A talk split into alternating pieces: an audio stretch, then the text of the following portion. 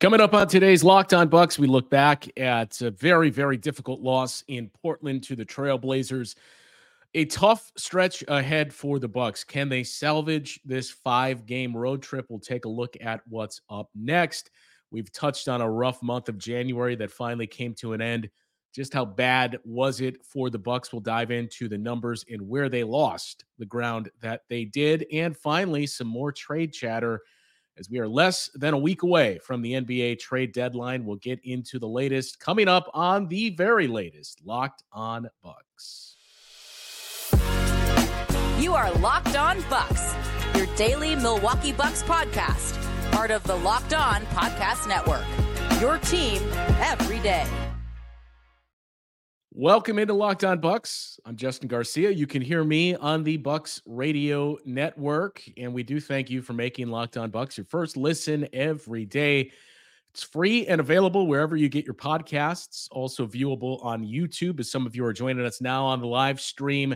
Part of the Locked On Podcast Network. Your team every day. Today's Locked On Bucks is brought to you by FanDuel. Make every moment more. Right now, new customers get $200 in bonus bets if your best bet of $5 or more wins. Visit fanduel.com slash locked on to get started. So Camille and Frank had the post game um, Wednesday night, Thursday morning, following a very, very rough go against the Portland Trailblazers two very uninspiring games that you have played against the Blazers so far this season, obviously needing to come back from 26 points in the win at Fiserv Forum.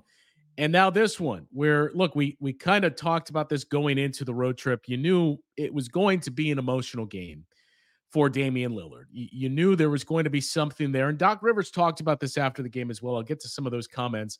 Uh, but I think all of us were kind of curious to see how does Damian Lillard balance how, does how does Damian Lillard uh, approach this? With this being his return to Portland to take on those Trailblazers that he played for for 11 years. The oddities of as, as Dame told us before the game, he had a press conference in the room where the coaches speak, talking about the, the weirdness and the feelings of walking into that building as a visitor and almost walking past the visiting locker room and going directly to the home locker room and some of those strange things. And it wasn't a great game for uh, for Damian Lillard. It has been a rough month, or I should say, was a rough month in terms of his shooting and efficiency in the month of January for Dame. And that really, and I'm not pinning the Bucks struggles on Damian Lillard in January because it was much more than that. But it boils down largely to that is, you know, as we've talked about quite a bit this season, you've made the flip to be an offensive team. You kind of viewed things and said, look, as elite as we were defensively, we still had quite a bit of troubles scoring in the half court in the postseason for the last five years. And that's despite winning an NBA championship or in spite of winning an NBA championship. So you made the bet on your offense and knew that was going to sacrifice uh, some of your defense has it sacrificed more than you anticipated? Maybe. Uh, um, but I don't think anybody anticipated your defense was going to be a top five defense this season with the changes that you made. Everybody's going to point to swapping out Jrue Holiday for Damian Lillard, but it goes beyond that.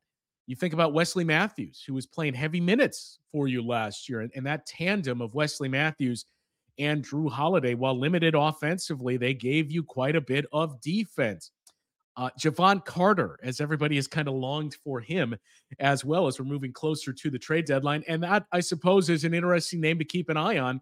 But what Jevon Carter brought to you, and you think about the way that this team was playing defense early in the system, early in the season, the system that they were running, it seemed like that would have been a perfect fit for Jevon Carter, who was going to be that point of attack defender, pressuring ball handlers, uh, picking up full court as well. All of these things seemingly would fit right into the system that you were initially running.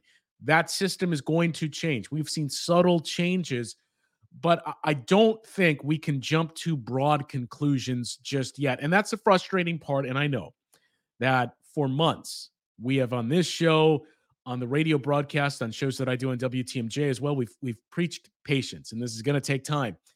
And I get you're all tired of that because we're past the midpoint of the season. We're six days away from the trade deadline. We're two weeks away from the All Star break. So, just how much time do I have to give this? Again, there is no perfect comp for any of this, but I keep going back to 2021. It wasn't until that final game before the All Star break, and you've probably heard me mention this a lot, but it wasn't until that final break before the All, the final game before the All Star break, where it started to feel better and it started to feel like things were falling into place and, and just the optics looked like you were getting there. Of course, it helped that Jrue Holiday hit that game winner in the closing seconds. In that game, your final one before the break, the win against the Memphis Grizzlies, you came out of the break and you won seven straight games. So a total of eight. But that is how long it took with a roster that was 50% new coming into the season. 50% of your players were new. And again, it's it there's so much to that where it's not just your teammates learning that player. And in this case, it's Damian Lillard. It's not just that. And Malik Beasley, throw him in there as well. 40% of your roster, your starting five is new. But it's those individual players learning everything about every single player on the team and where they like to get the ball, how they run sets, all of that stuff. That's part of why this takes time. And especially defensively, with the shortcomings that you have and how you compensate for that. And and look, the way that this team is played, of or at least we anticipate they're going to play with more switching. Doc Rivers talked about this after that first game in Denver. He really liked the way that they were scramming uh, on some of their pick and rolls and, and the way that they were playing defense. But that, as he pointed to, is it kind of surprised me how how how well we did that because that's something that takes time and you have to do it more and more just like the conversations we had about zone earlier this season and last season when Bud started implementing that a little bit and especially switching that that is really something that takes time uh, because a lot of times, you know, people think, well, you can just switch and we'll make the defense better. You still have to be connected and you have to know when I rotate here, this this guy next to me, he's rotating there and, and it has to be done in unison and that takes time and reps and that's kind of where this team is at so i understand the pushback and the frustration of you you've told us this is going to take time. We've given you time. It's been a lot of time and we're not seeing it but it's it's going to take time as as much as you may not want to hear that and i think doc kind of alluded to that as well after that game in portland but look i i don't lump in the portland game if we're being honest and fair i don't lump that in with the it's it's going to take time that was not a good performance, top to bottom for the most part. I did not think Giannis had a great game. I know the stats will show he had 27 or, or 27 points, eight rebounds. I think it was relatively efficient shooting, but you look back to the turnovers in a way, the way they started the fourth quarter, especially, you know, for what, four minutes into that fourth quarter, you had more turnovers than you had field goal attempts. It, it was amazing that the Bucks even had a chance to win that game at the end. You were fortunate that Portland treated the first few minutes of the quarter the same way. Otherwise, uh, against and, and not to discredit the Blazers, against the better team and against a team that's protecting the ball, it's a 20 point game a couple of minutes into the fourth quarter, and then it's it's over. So there was top to bottom not a lot to be desired in terms of the individual performances you had. I thought Khris Middleton played pretty well. That might have been it really. So this was not just the hey, they're learning each other. I'm sure there's minor parts to that. But that game in Portland was one that you would point to and say, man, top to bottom, they're just there wasn't a lot to like. And I don't know how much of this was just it's a new coach and it's, you know, the guys are learning all that. I don't think that was a big part of it. So that's the area you would point to and say it has to get better Saturday in Dallas. If for no other reason than I don't know that it was confusion and scheme and all of the let's learn Doc Rivers. I don't think that was what you saw in Portland. Part of it is, uh, as we kind of touched on, the emotions of Dame and his return to Portland and just how strange that is. And Doc said this after the game as well of, you know, I've been through a couple of these instances when you think about maybe the most bizarre one, he was not this one, but he was with Kevin Garnett when he went back to uh, Minnesota and he was coaching Patrick Ewing when remember Patrick Ewing on the Orlando Magic when Patrick Ewing went back to Madison Square Garden that uh, those two the comps to what you would see with Damian Lillard.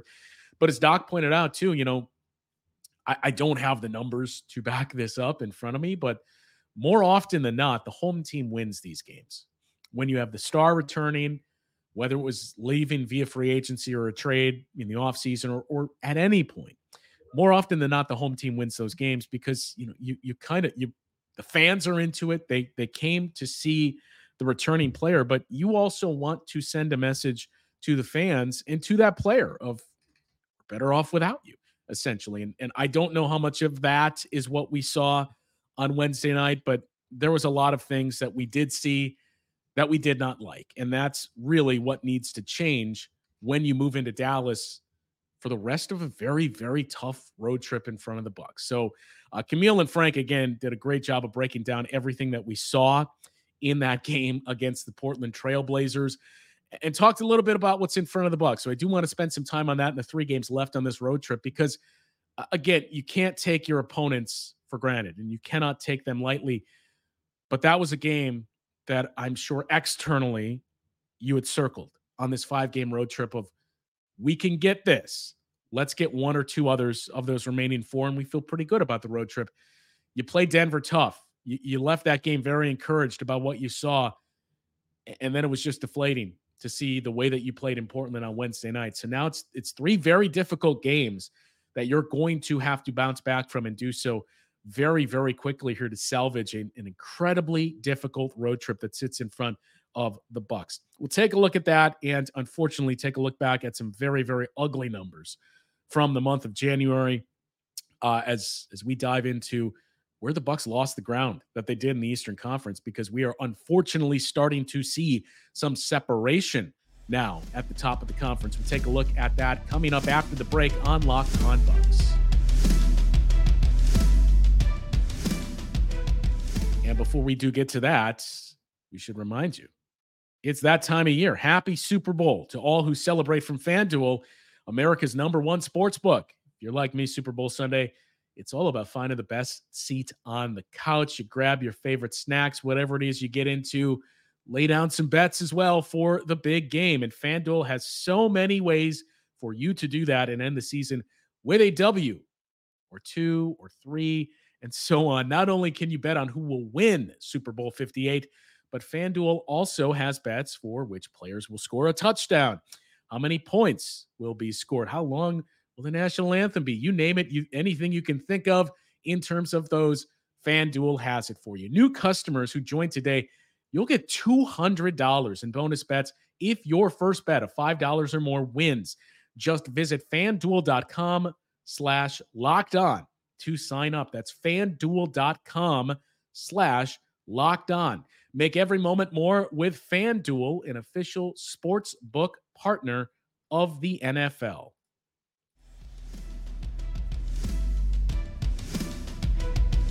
And as you're viewing us today on uh, Locked On Bucks, also be aware that Locked On has launched the first ever national sports 24 7 streaming channel on YouTube. Locked On Sports Today. It's here for you 24 7, covering the top stories of the day with all the local experts you've come to know and expect from Locked On, plus all of our national shows covering every single league. Go to Locked On Sports today on YouTube and subscribe to the first ever national sports 24 7 streaming channel. January comes to an end for the Bucks and it could not come soon enough. 16 games played and the Bucks go 8 and 8. So the good news is the Philadelphia 76ers played 14 games. They also finished 500 at 7 and 7. Now they had some injury issues that, that they can point to, but for the longest time, it was the Celtics, the Bucks and the Sixers neck and neck trying to see who can jump up into that mix and challenge the Boston Celtics.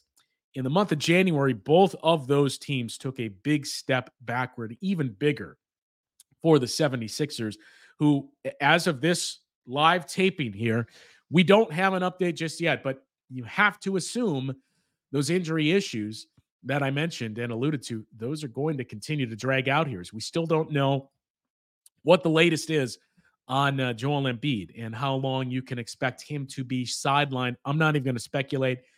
I'm just assuming we won't see Joel Embiid for at least a couple of games. But in the month of January, I think this is no surprise that this would match the eye test for most Bucks fans. The numbers were not pretty for our Bucks. Again, an 8 and 8 record Offensively, the Bucks offense slid out of the top 10. This is one of the best offenses in the league for a large portion of this season. They have been number 2 behind only the Indiana Pacers. But in January, in those 16 games, the Bucks had an offensive rating of 118.1, which on the surface would be a very good offense. But we saw offense climb for a lot of teams in this month. Uh, you had the Celtics growing, the the Pelicans, who the Bucks beat, saw theirs boost. The Phoenix Suns, who may be the comp to the Bucks in terms of all the change that they've gone through, how that roster is really top loaded, and the fact that Phoenix is doing what the Bucks are hoping to do now. It seems like that group is learning how to play together and looking much better. Phoenix finished with a top five offense, but the story for the month of January and how things have become interesting for the Bucks and the 76ers is the play of the Cleveland Cavaliers and the New York Knicks. So those two teams finished January with the fourth and sixth rated offenses, respectively. 121.3 in the month of January for the Cavs, 120.2 for the Knicks. Both of those two and three points per 100 possessions better than the Bucks. So you look at the offense of those teams and say, okay, they took a step forward. What about the defense? Well, the defense for those two teams was beyond elite, if that's even possible. A 104.4 rating for the Knicks, who have been incredible. These numbers are basically since the OG Anunoby acquisition, and you're seeing it pay big dividends for New York. 104.4 defensive rating, far and away tops in the league for the month of January.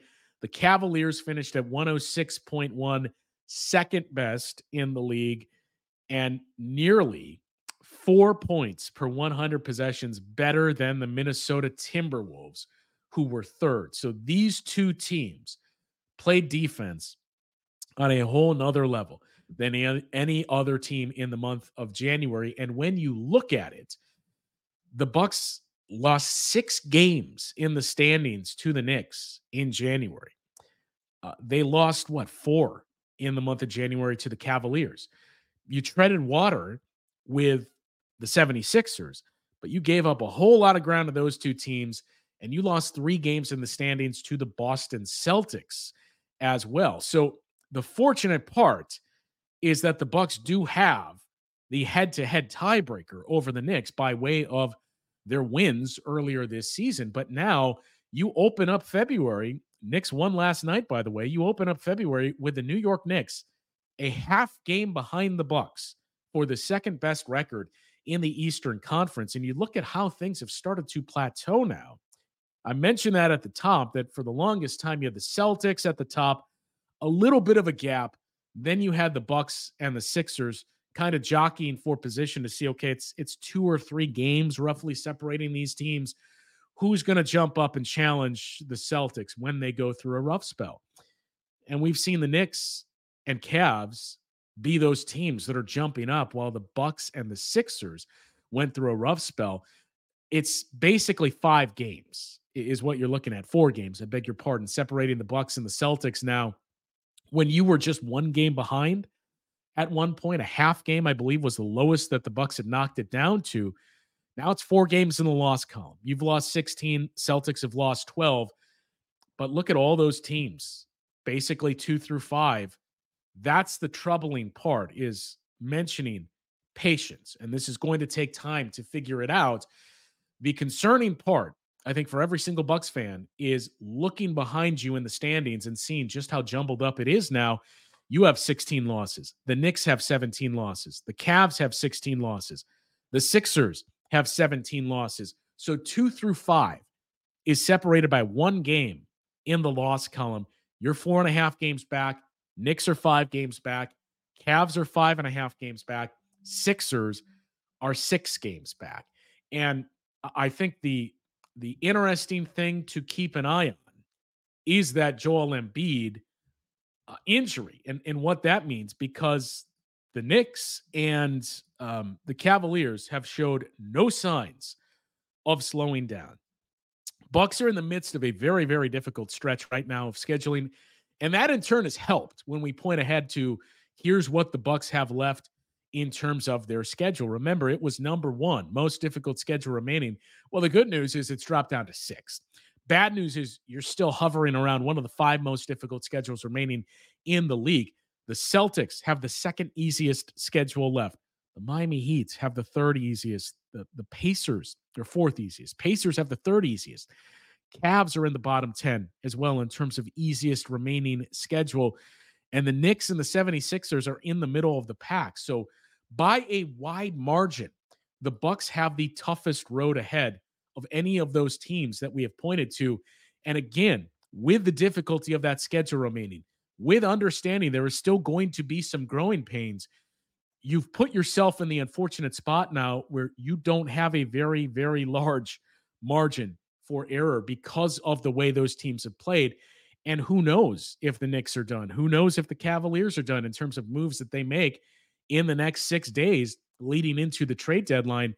But if you're the Bucks, you absolutely do not want to slide lower than third, especially, and we're getting very, very far ahead of ourselves. I don't want to put the cart in front of the horse, especially with the possibility of Joel Embiid. And again, I'm, I'm not going to speculate, but Joel Embiid potentially missing an extended period of time with this injury. What if that cements Philadelphia into that 4 5 matchup?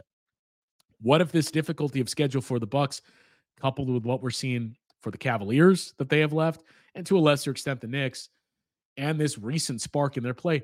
What if that slides the Bucks down to the four line, and you have a four-five matchup of the Bucks versus the 76ers, where Joel Embiid may just be coming back from injury and, and may be getting back into the swing of things.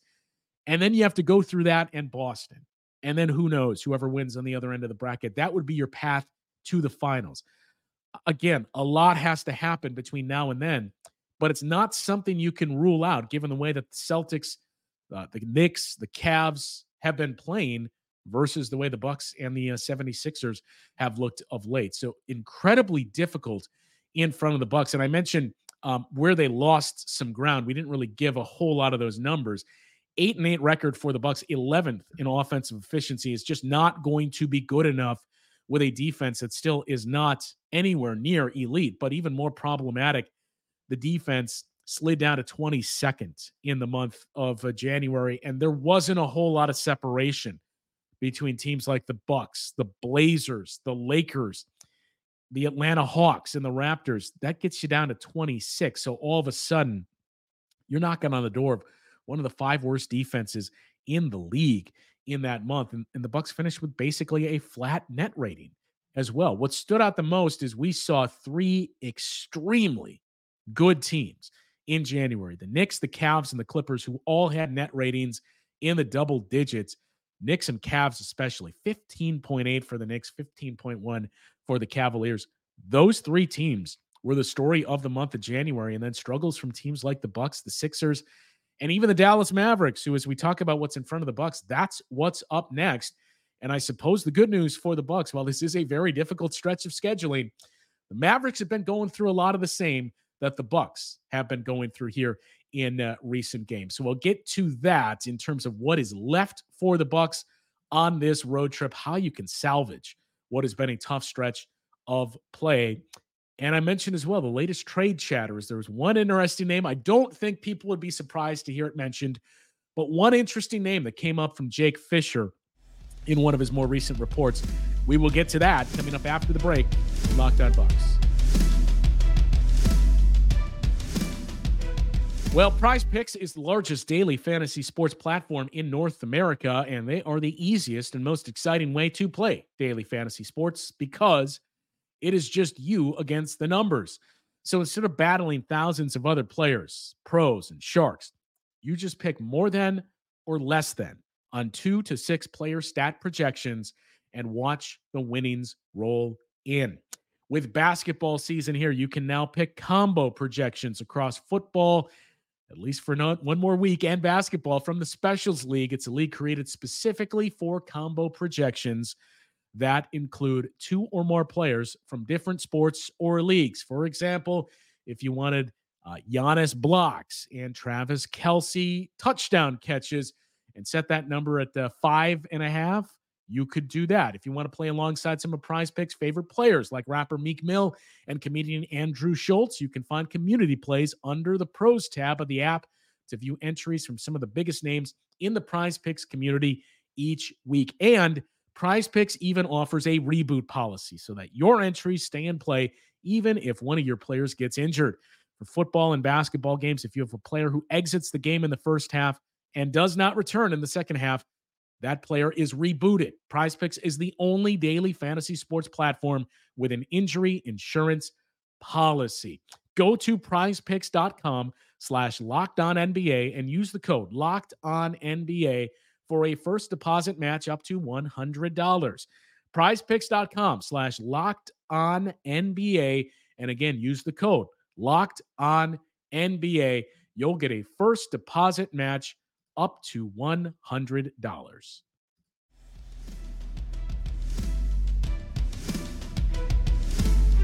All right, so Dallas Mavericks are what the Bucks have up next. And Doc Rivers talked about this when he took over.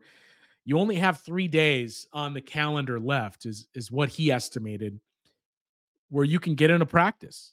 And it's difficult to do that on the road as obviously you can't utilize the Sports Science Center in Milwaukee you're going to go through walkthroughs. And, and basically, what this means is shoot arounds essentially become a, a practice light for the Bucks moving forward. That's the spot that they're going to be in. You've had two of those days now leading up to this matchup with the Mavericks. So I would imagine there's been a lot of that.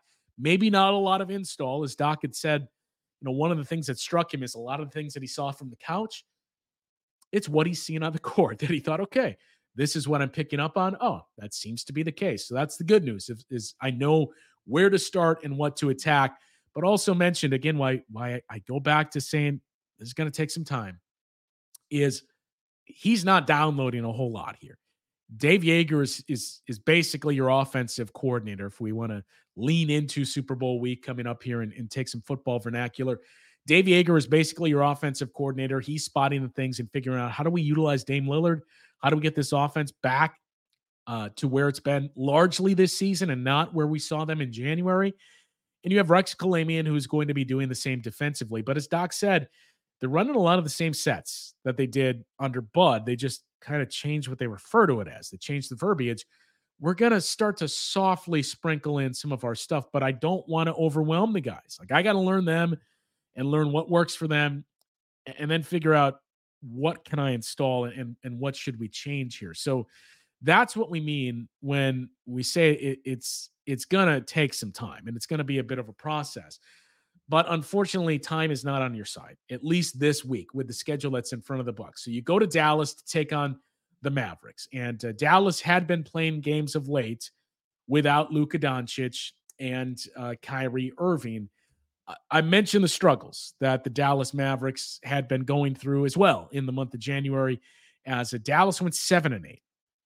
They had a defensive rating in January of 120.4, 27th in the league. They had an offensive rating of 116.3, basically 2 points per 100 possessions worse than the Bucks, and that was 14th in the league. So it's a very very rough stretch uh, that Dallas has been going through but you're going to be getting the Mavs best. And that, and look, we've we've had this conversation for a couple of years now. You're going to be getting every team's best at this point. When you're the Bucks, when you have Giannis, when you have Damian Lillard uh, on the floor, there's still no injury report submitted for either of these two teams as of yet. We'll see the first one a couple of hours from now, um, but going to be interesting to see that duo what the Mavs' availability is in this game. And look, we've seen this Bucks team thrive in some difficult spots in the past. You go back to the way that they played in Denver against the Nuggets to start this road trip. If you can bottle that and figure out how do we keep doing that? How do we how do we get back to that? Where as Doc Rivers said, he thought the half court defense was was very good uh, against the Denver Nuggets on Monday night. Now the numbers may not back that up. It was basically okay. I, I believe the Nuggets performed somewhere in the 80th percentile. But for comparison's sake and what we'd seen half court defensively, it was much better. It was transition that was an issue. And in both of these games now, we've seen turnovers start to become an issue. So that's an area that you especially cannot afford if you're the Bucks. When you're struggling on the defensive end, you cannot give the opponent any types of advantages like that. So cleaning those things up is going to go a long way. And we've kind of said from the start, too. I think some of these are much bigger lifts, heavier lifts than the others. But if you had to circle three things really for the Bucks in this coaching change, and what do we have to do differently to get better and get going in the position that we need to be in? You got to get better on the boards. And they've done that. And they really started to do that even before this coaching change was made. They've been much, much better. Offensive rebounding has been better as well, but they've gotten back into the top five of late with their defensive rebounding, which they were one or two every single year under Mike Budenholzer. So they've gotten better there. But what remains? Transition defense. You got to clean that up. And look, if you do clean that up and even just get back to league average in the way that you defend in transition, that's going to boost your overall defense quite a bit, especially when Doc says, you know, I, I liked what I saw in the half court. And, and you have guys, Khris Middleton, Brook Lopez, Giannis, you trust them defensively. Khris Middleton, I thought, looked very good defensively against the Portland Trailblazers as well. So you have those staples that you trust. Just clean up the transition portion, and we'll be closer to that 12, 13, 14, 15, somewhere in that range defensive rating. The other one that's that's probably a heavier lift because it involves so much is how do we maximize Damian Lillard? How do we get Damian Lillard going here? And look, if you've heard Doc Rivers in any of his media appearances. I think everybody will point to the Bill Simmons podcast and his appearances there. You know that's clearly top of mind with Doc Rivers when he's talked about Damian Lillard essentially just fitting in here and telling him, look, you don't need to fit in. We need to to figure out how we fit around you. And and you can tell that's one of the impetuses here for Doc is how do we get Damian Lillard going? Does that mean get the ball in his hands more? It doesn't mean Giannis never brings the ball up the floor. Giannis is an initiator. His his playmaking is is clearly continuing to take steps forward. But Damian Lillard is such a rhythm player that he does need some more of those touches. He does need to get the ball back after he gives it up. I think everybody's going to point to that final shot against the Blazers as one of those examples.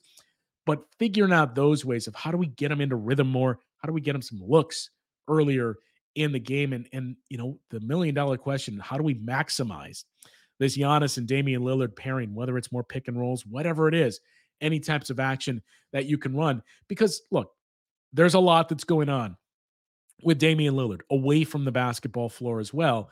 But as we mentioned, you know, the offense took a big step backward in the month of January. It's not coincidental. Damian Lillard shot 39% from the field and only 28% on threes in 15 games in January, the most games he played with the Bucks so far in a month came in January and it was his least efficient month. So when that's the case, your offense is going to take a step backward and if your offense is not performing at that elite level, you're going to be in trouble. And that's what we saw in the month of January. So as much as we focus on you got to improve the defense and and, and you got to get better in transition and all these other things, those are all true. You got to get Damian Lillard going because that's the way that this team is built is an offensive team with Dame and Giannis leading the attack. You didn't have it in January, and you saw the results of an eight and eight month where you lost a lot of ground to those teams in front of you and um, two teams that are coming up on you as well. So that is the biggest challenge for Doc Rivers as we come into this month of February. And again, a brutal stretch of scheduling. The Mavs on Saturday night, tomorrow night. Um, the Utah Jazz on Sunday. So a back to back. You got a couple of those coming up in the next few weeks. And then you wrap things up with the Phoenix Suns, who I mentioned are playing much, much better of late as, as things are starting to fall into place for their stars in that trio of uh, Bradley Beal and Devin Booker and uh, Kevin Durant. I don't know why I mentioned Bradley Beal first. He would not be first in, in terms of the star power for those teams, but Phoenix up the sixth in the Western Conference. They've won eight of their last 10. So things are going good for the Phoenix Suns. That's going to be very, very challenging and oh, by the way, it's not just the road trip. It's, it's as soon as you get off, you have a back to back, and the first of those games is against the Minnesota Timberwolves at home. So a very very tough stretch in front for the Bucks. Um, Camille and I do plan on doing.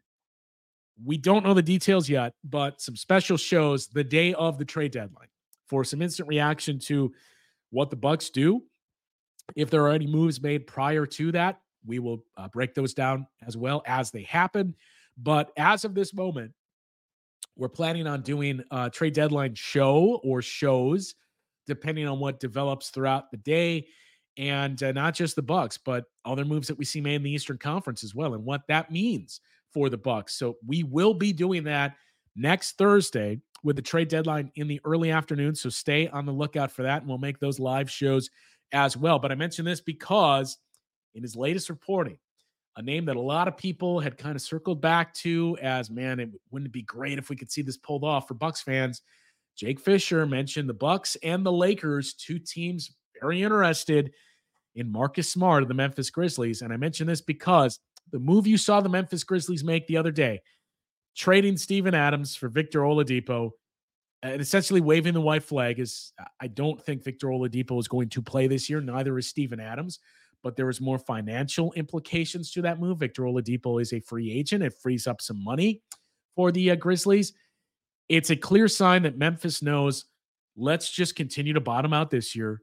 Um, Steven Adams wasn't going to play. They still haven't had Brandon Clarke back. John Morant is done for the season as well. Let's just keep bottoming out here. Marcus Smart still on the shelf with that injury, by the way. Continue to lose. Get a good draft pick free up some cap space in the summer, and we feel like we'll be rolling next year with some moves to be made in terms of our finances and a lottery pick. So, so with that, does it open the door for Memphis to say, you know, let's see what we can get from Marcus Smart as well? According to Jake Fisher, it sounds like that is the latest. That is going to be difficult. I'll preface with this. That's going to be difficult to put together um, for the Bucks when you look at the finances here, because Marcus Smart, um, what he's making, $18 million. So you certainly have contracts to match that if you're the Bucks. The issue is everything we just talked about with the Grizzlies playing for next year and the future.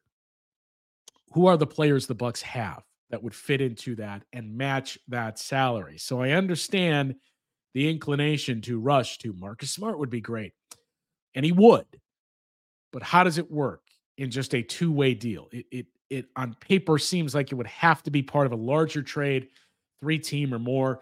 And as Brian Windhorst often says, if you have a have to get a third team for a trade, you usually don't have a trade. I do expect the Bucks to be active at the deadline. Um, a number of teams to be very active at this deadline because, as we just mentioned, if for no other reason than I guess the big one for teams like the Bucks in the second apron is things change massively and drastically for you this summer with uh, that second apron and those handcuffs being placed on you in terms of aggregating salaries, um, freezing draft picks, everything else that you're not going to be able to do moving forward. You can already see the first implications here with buyouts. People mentioned, well, what if Kyle Lowry gets bought out? Bucks would not be eligible to sign Kyle Lowry. Any team in that second apron is not. So you're seeing some minor parts of it this year. The big stuff is going to come in the summer. So there's that aspect that I think is going to lead to more activity now. But also, again, two through five in the East is separated by one game right now. And these are all teams that think, look, I know the Celtics right now, there's a chance the Celtics win the Eastern Conference by eight games. I know on paper the Celtics are the best team anything can happen in the best of seven series. We think like we're close with them. We'll take our chances. And, and, you have so many teams that are bunched up there that feel like we are legit title favorites. Same in the West. One through three is separated uh, by two games. One through four is separated by two games, I should say. So there's a lot of teams that are saying we feel like we're a contender. And I think that's going to lead to a very, very busy trade deadline. Again, trade deadline show. We're going to do at least one of them the day of the trade deadline depending on what else happens, there may be multiple shows that Camille and I, and who knows who else we can rope in um, on those shows. We'll see if we can get Frank, the cap expert, and a few others to join us on those. But we do plan on doing those live shows the day of the trade deadline to break down everything as it happens. And I believe Sunday as well. Camille and I are going to do another Sunday live show in the AM to recap the game in Dallas, take a look ahead as well in that uh, matchup in Utah against the Jazz. So check back for that. But it is a big, big week and a big stretch of Bucks basketball coming up here with the difficult games on the road that remain. And of course, the trade deadline now less than a week away. So a lot that we will continue to pour over here in the coming week on Locked On Bucks. Thanks for joining us today. We will be back uh, again, I believe, this weekend. But uh, if not, we will certainly be back with a recap from the weekend on Monday, uh, recapping that game against the Utah Jazz and the Dallas Mavericks on the latest Locked On Bucks.